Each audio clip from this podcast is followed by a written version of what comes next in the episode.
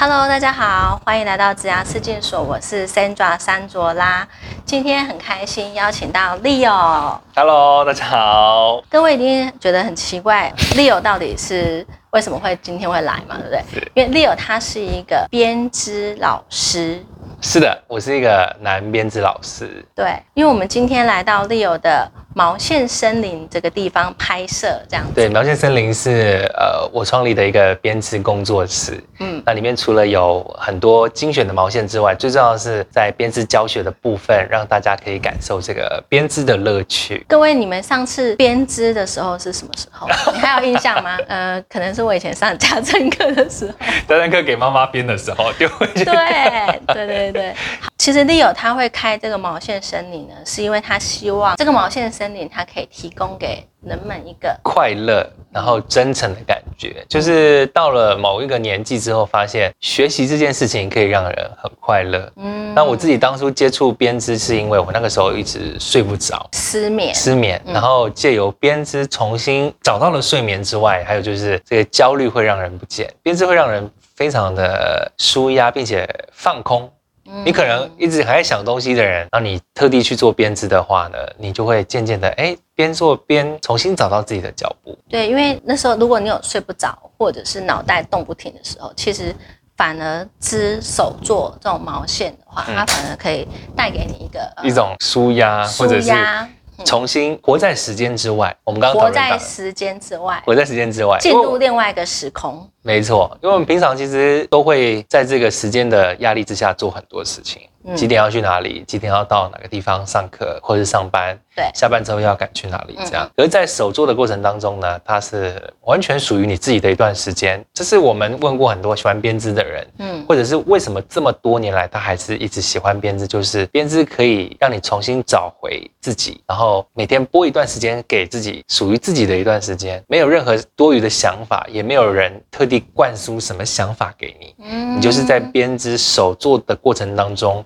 重新找回那种儿时美劳课的那种单纯跟天真，对。所以编织是很舒服的一件事情。那我想问一下 Leo，就是你当编织老师最开心的地方是什么？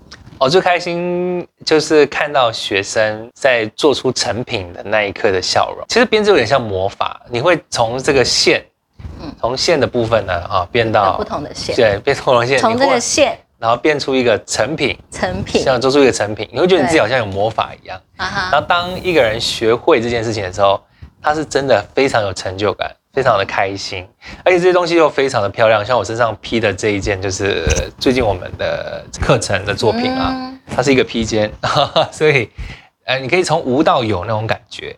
对。还有就是看到有一些老奶奶，他们也会来这边上课，但是老奶奶其实本身手艺就非常的好。对，那他们来上课，其实是有一些他们很不懂或是很困惑的东西。嗯那在这个讲解的过程当中，他们终于明白了，嗯然后他们会露出很快乐的笑容，好像找到宝一样的，对，解惑吧，解惑就解惑，他们会觉得很开心。他们的困扰解了，然后他就可以再往前迈一步，这样子。对，其实我觉得，呃，来上编织课，或是我自己教编织，最大的乐趣跟最大的收获，就是你看到一个人学习的那个动力跟心，是觉得编织教室里面最重要的一个一个关键吧。就是毛线森林里面的分多精，就是、哦，毛线森林里面的分多金哎，就是每一个人学习的那份单纯以及快乐。我们可以自己反问我们自己，大概多久没有学习了？我们每天有花多少时间来让自己进步啊，或是想要学一个东西，可能已经很久了。每天光忙着工作生活就已经没有了哈，睡眠时间都没有了。嗯，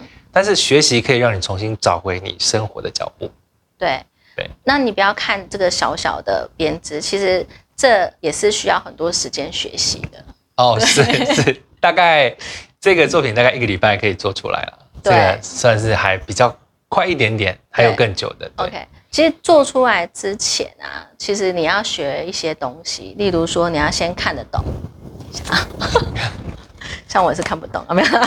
看得懂这个日本的织图，织图，日本的哦日本织织图图，对对日本的织图，这是最新一期的日本织图。嗯，那里面会有很多的这个符号，然后你可能必须先理解它，天书，先读懂它，或是先看会懂它这样子。你才知道要怎么织这样子。是没错。对，所以其实我想问一下 Leo，就是说做一个编织老师，你需要学习哪些技能？这样，呃，学会像我刚刚讲看懂织图，嗯，看懂织图，然后就是你的技术当然也是一定要有。嗯。那有些对这个行业有兴趣的呢，你可以上网找一个叫做台湾毛线手艺协进会，对，那它里面都会有一些认证的过课程，嗯。包含初阶的、中阶的啊，初阶跟高阶，我记得是初阶跟高阶两阶哈，它都会有一些教导，还算不错。然后像 Leo 他就是拿到日本的，认证认证。日本日本证也是一条路，但是日本认证的这个时间会拉的比较长，然后它大概需要两年到三年的时间，嗯，对，所以会比较辛苦一点。对对。那其实你学会这些技能之外呢，其实更重要的是你要知道说，呃，不同颜色啊，哦就是美感，对，要有美感美感很重要，对，其实编织老师，我觉得除了技术之外啦，技术之外，我觉得技术有时候是其次。这个老师可不可以给你找到快乐？我觉得这才是一个重要啊。因为我自己回想起，我对编织会很喜欢，是因为我一开始教我的这些老师，他们的人品还有他们的特质，就是很内敛、很有修养，然后又呃很温暖的人。嗯，很善良的人，然后很内敛，就是你会觉得她很稳重的一个女生。我觉得看女人很专注，然后很认真在针纸上做事啊，你会觉得这是一种很祥和、很棒的一个画面。所以你会觉得说，呃，一个好的编制老师最重要的是一个耐心，还有一个给人感觉到安定的心。我觉得这是成为编制老师很重要的一环。嗯对，你要乐于去教导学生，然后帮他去突破他的问题。对，这也是一个一个重点，就是在试图的能力上啊。对。嗯嗯 OK。那如果有人他们想要走这一行的话，你会给他们什么建议？呃，建议的部分呢，就是先去上课，先去上课嗯了解自己到底有没有这个兴趣，你有有没有没有办法持续这样子？对，对，有没有这个能力持续啊？嗯还有就是说，先去上课，去先去接触一下自己喜不喜欢。可是基本上，嗯其实喜欢的很多，手作真的很好玩。对，之后可以看一下，呃，师资课或者是认证课上面，自己可不可以去挑战成功？因为那些作品就是比较难的，那你可不可以去把它胜任这样子？OK。然后还有自己有没有耐心？对，耐心很重要。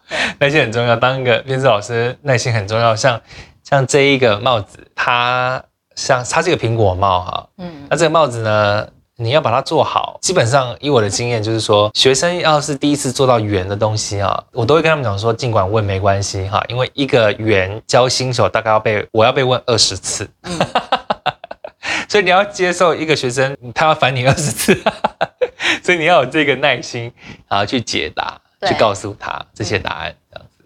对。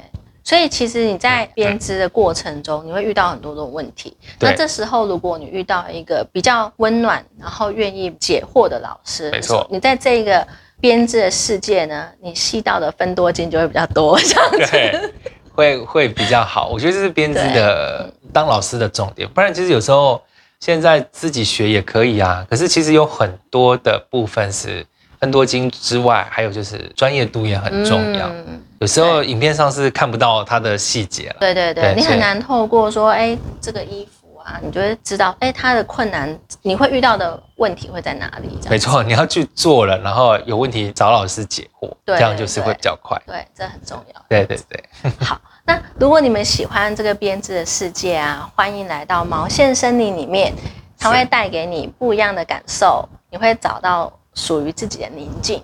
对宁静还有快乐，还有就是学生相处在一起，非常非常祥和非常祥和。然后大家就是为了一个美的事物，好，可能是这一顶帽子，或是这一件衣服，很单纯的去研究它，然后去做它，然后做出来之后，大家可能还会一起试穿，一起欣赏。多久没被别人称赞了？就哇，你穿的好漂亮哦！